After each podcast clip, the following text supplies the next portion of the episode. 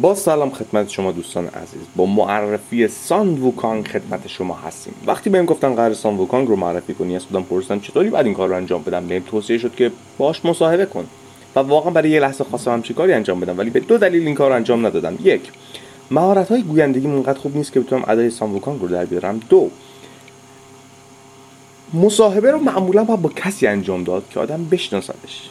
و یک حسی بهم میگه. احتمالا از هر دو نفری که دارن برنامه رو گوش میدن یک نفر یا نمی‌دونه سان ووکانگ چیه یا اسمش رو یه جایی شنیده عکسش هم یه جایی تو گوگل سرچ کرده و میگه خیلی خوب دیگه من می‌دونم سان ووکانگ کیه و از هر ده نفر شاید واقعا یه نفر بدونه کیه. و حق دارید. حق دارید که ندونید سان ووکانگ کیه به خاطر اینکه داستان هایی که از چین اومده اون ها در حتی آمریکاش هم چاپ نشده چه برسه به ایران. همونجور که می‌دونید و احتمال قوی نمی‌دونید چین داره چهار اثر کلاسیک و تایتانیه. این چهار اثر کلاسیک مشمول لبه آب رومنس سپادشاهی سفر به غرب و رویای تالار سرخه چهار اثری که هر کدومشون ارزش داستانی و معنوی و معنایی بسیار زیادی دارن و خب اقتباس های بسیار کلانی ازشون درست شده که فکر می‌کنم لاقل مثلا با رومنس سپادشاهی یا داستانش توی ایران به نام افسانه سه برادر آشنایی لاقل داشته باشید. سفر به غرب داستانی که سام ازش ظهور می‌کنه.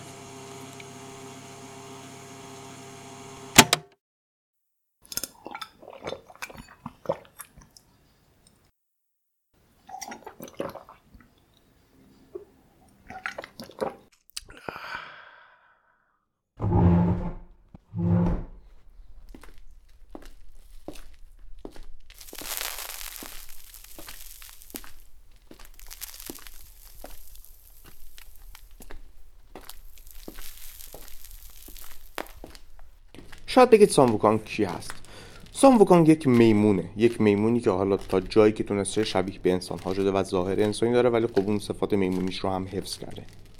در داستان های چین چینی سام ووکانگ نماد غریزه است که همراه با تیمی به غرب سفر می‌کنه تا الواح تا سوتراهای بودا رو از چین به غرب یا همون هند ببره. سام ووکان کسی بوده که حالا اوایل یک میمون عادی بوده به سفر میره جادو یاد می‌گیره و هفتاد و دو شکل مختلف از تغییر شکل رو یاد می‌گیره که می‌تونه در آن واحد به 72 هیولا تبدیل بشه. این قدرت رو داره که از خودش کپی درست کنه و یک اسای جادویی داره که تقریبا همه ویژگی های خودش رو در اون داره و می‌تونه سایزش رو تغییر بده اندازش رو تغییر بده. تعداد بیشتری ازش درست کنه و غیر و یک میمون افسانه ای که وقتی قدرت های زیاد میشه بهشت از قدرتش میترسه و میگه خب تو که نمی‌تونی دیگه رو زمین باشی بیا رو بهشت که ما تحت نظرت داشته باشیم. ساووکانگ به بهشت میره ولی اونجا بهش رنگ زیادی داده نمیشه. چون ساووکانگ غریزه است و عقل زیادی رو بهش نسبت نمیدن و به خاطر اینکه اون هوش و درایت لازم رو نداره نمی‌تونه بهش بهش اعتماد کنه که قدرت زیاد رو بهش ببخشه. و خب سام از این جهت عصبانی میشه. و به راه های مختلف تصمیم می‌گیره که این عصبانه سر خدایان خالی کنه. از غذاهای جاودانگی می‌خوره از معجونهای جاودانگی می‌خوره و به شش روش مختلف در زمانی که در بهشت هست خودش رو جاودانه می‌کنه که در نهایت خدایان عصبانی میشن یک دیگه جادویی درست می‌کنن سام و کانگ رو درش میندازن تا سه روز تبخیرش می‌کنن و وقتی که در دیگ رو باز می‌کنن می‌بینن نه تنها سام و زنده است بلکه همین جادویی که سرش در آوردن یه بار دیگه هم جاودانش کرده و تازه چشمهاش رو هم درخشان کرده.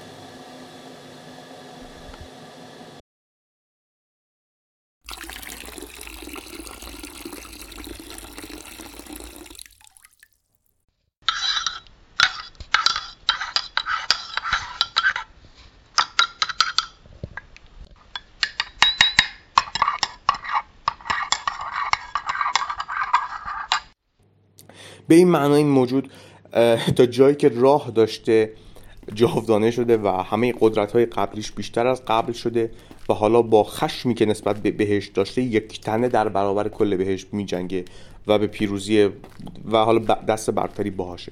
از بین مقایسه کردن قهرمان های تمدن های مختلف مثل هرکول یا مثلا رستمی که ما می‌شناسیم یا زیگفرید یکی از دلایلی که من شخصا ساموکانگ رو دوست دارم و خب اکثرا داستان های چینی اینه که چینی ها در به تصویر کشیدن حماسه اصلا کم نمی‌گذارند. و فردی مثل ساموکانگ مثل رستم ما نیست که هفت, هفت خانه مثلا حالا نمیشه گفت آسون ولی خب هفت خانه معنادار ولی مدیوم رو رفتن که ولی هیچ نبرد ابرحماسی که رستم بره و خدایان رو به چالش بکشه وجود نداشته. چرا؟ چون حالا سبک داستانگوی ما با چین فرق داشته. و همین در یونان هم هست. ولی سام ووکانگ اون ویژگی رو داره که یک نیروی توقف ناپذیره یک قهرمان نیست یک قدرته که فقط و فقط دنبال درخشش خودشه.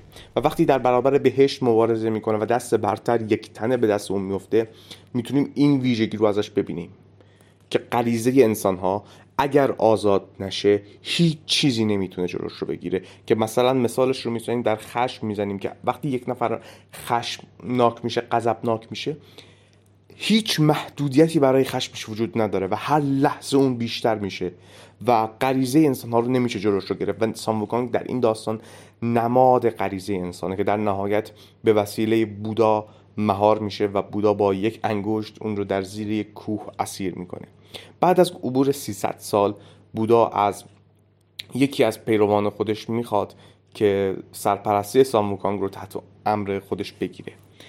و اون فردی که همراهشه نماد منطقه. فردی به نام تانگ سانز وانگ و که نقش اول سفر به غرب هم محسوب میشه. این وظیفه تانسانس وانگه حالا من بهش میگم تانگ دیگه حالا کل فامیلش رو تلفظ نکنم. این وظیفه تانگه که این ارا این غریزه و این میمون رو تحت امر خودش بگیره حالا چه در قالب یک مرشد چه در قالب یک دوست چه در قالب یک استاد. و با استفاده از مهارت های اون به غرب برن تا سوتراها و اون الواح دینی بودایی رو به مرجع خودشون بازگردونند اما تیم سفر به غرب فقط این دو نفر نیستن. ما در راه با های سفیدی که اسب در واقع روبرو میشیم اجدهایی که وسیله بودا اگر اشتباه نکنم جادو شده تا در هیئت یک اسب در اختیار اونها باشه و نماد طبیعت و نماد اون اصالت چینیه باز ما یک کاراکتر دیگه داریم یک خوک انسانه که نماد شهوت رو در داستان داره و یک کاراکتری داریم به نام سندی و مردی مرد شنی تقریبا بهش میگن. شا وانگ فکر می‌کنم فامیلش بود. شا ووجینگ اسمش بود اگه اشتباه نکنم که یکی از سردارهای بهشته که از بهشت رانده شده و حالا نماد نظم رو در داستان داره.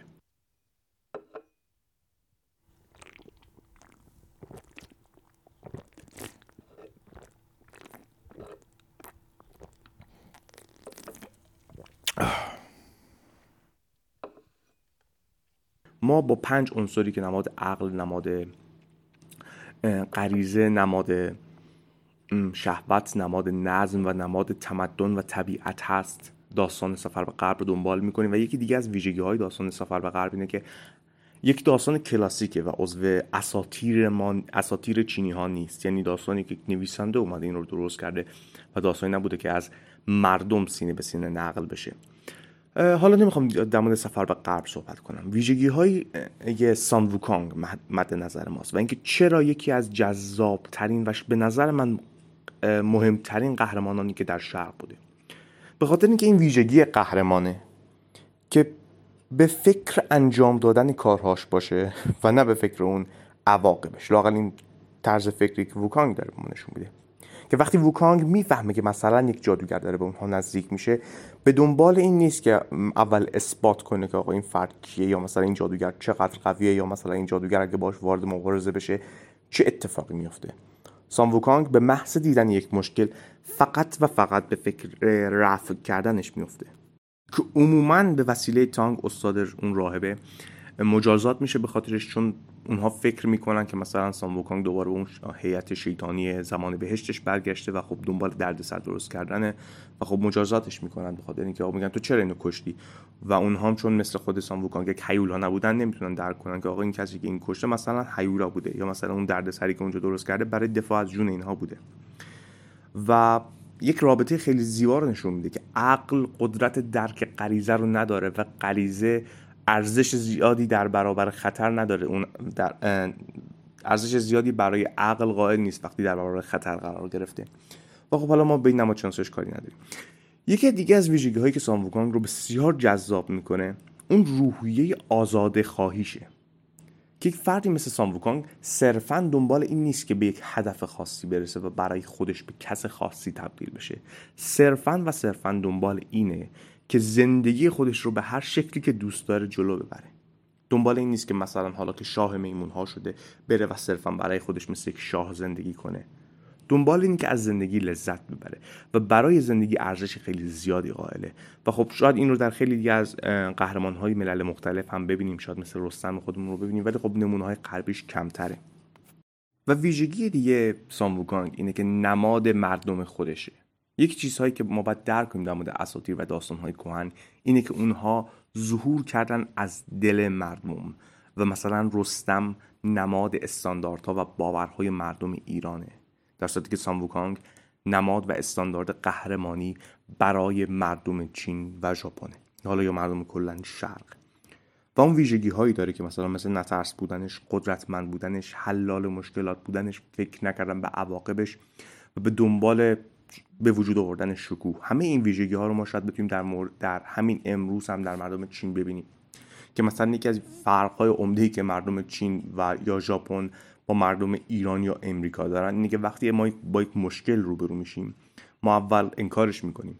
بعدش دنبال این هستیم که به تعویق بندازیم حلش رو بعدش با هم دیگه دعوا می‌کنیم که راه حل چیه. بعد اینکه راه حل پیدا شد دنبال این هستیم که یک نقشه براش پیدا کنیم. بعد که مثلا یک نقشه براش پیدا کردیم نقشه رو ده سال به تعویق میندازیم تا شاید به یک نتیجه برسه.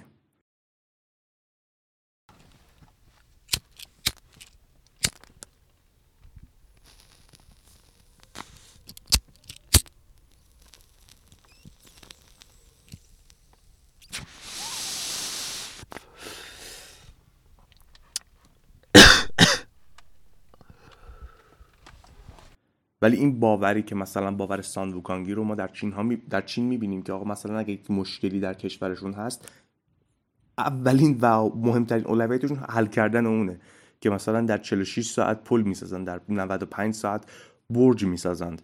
در 20 سال 25 شهر می‌سازند و اصلا براشون این مهم نیست که به تعویق بندازن مشکلات رو. دنبال این هستن با این روحیه بزرگ میشن که مشکلات باید حل بشن و باید با قدرت برن جلو. و این خیلی ایده مهمیه که هر نسل از تمدن شرقی این رو داره به خودشون منتقل می‌کنه. و سان ووکانگ نماد این طرز فکر شده که ما فقط این رو در سفر به غرب نمی‌بینیم. داستانهایی مثل Dragon Ball و کاراکتر گوکو که اصلا اسم گوکو سون ووکونگه. copy paste سان ووکانگ ساخته شده. حالا کار ندارم. با همه ویژگیاش ابر پرنده نمی‌دونم دوست خوک نمی‌دونم ها در داستان. داستان دراگون بال احساس می‌کنم باز از خود سفر به غرب مشهورتر باشه امروز. یا مثلا کاراکترهایی مثل لوفی یا کاراکترهایی مثل ناروتو. و اکثر قهرمان هایی که حالا چین و ژاپن در این دهه های مختلف سعی کردن خلق کنند. همشون با این روحیه نترس بودن فقط به دنبال حل کردن مشکلات بودند و حتی با قدرت های مشابه سام ووکانگ ساخته شدند. و این طرز فکر نسل به نسل داره منتقل میشه و نسل به نسل داره تاثیرش رو می‌گذاره و به نظرم به همین دلیلی که سام ووکانگ شاید تأثیر گذارترین قهرمان باشه. چون شاید نداشته باشیم. کسی که الگوی رفتاریش به قدری حیرت انگیز باشه که هر نسل یک کپی ازش ساخته بشه و هر نسل یک یادآوری بشه که آره ما طرز فکرمون همچین کسیه. و اون رویه غریزه بی بند, بی بند و زنجیر که سعی می‌کنه به سمت عقل حرکت کنه و اون عقلی که سعی می‌کنه غریزه رو درک کنه رابطه که در همه دوران ها در هر جای جهان باید بیشتر بهش پرداخته بشه و ما باید بیشتر درکش کنیم. حالا تو 15 دقیقه واقعا نمیشه زیاد در مورد سام بیشتر حرف بزنم خیلی دوست داشتم بیشتر حرف بزنم و امیدوارم یک روز بتونیم یک کار باحالتر باش بکنیم. مثل اون قضیه مصاحبه. ولی خب حالا تو فرصتش بیاد. در هر صورت از بین حالا هیوله ها قهرمان ها و خدایانی که تو این برنامه داره معرفی میشه ما خواستیم بهتون سام رو معرفی کنیم و به شما بگیم همچنین قهرمانی هم هست و اگر دنبال خوندن و توجه کردن به یک داستان اصل حماسی هستید قهرمانی به نام سام ووکانگ می‌تونه شما رو همراه با دوستانش به غرب و به سفری خارق العاده ببره. با تشکر هم از همه شما دوستان عزیز.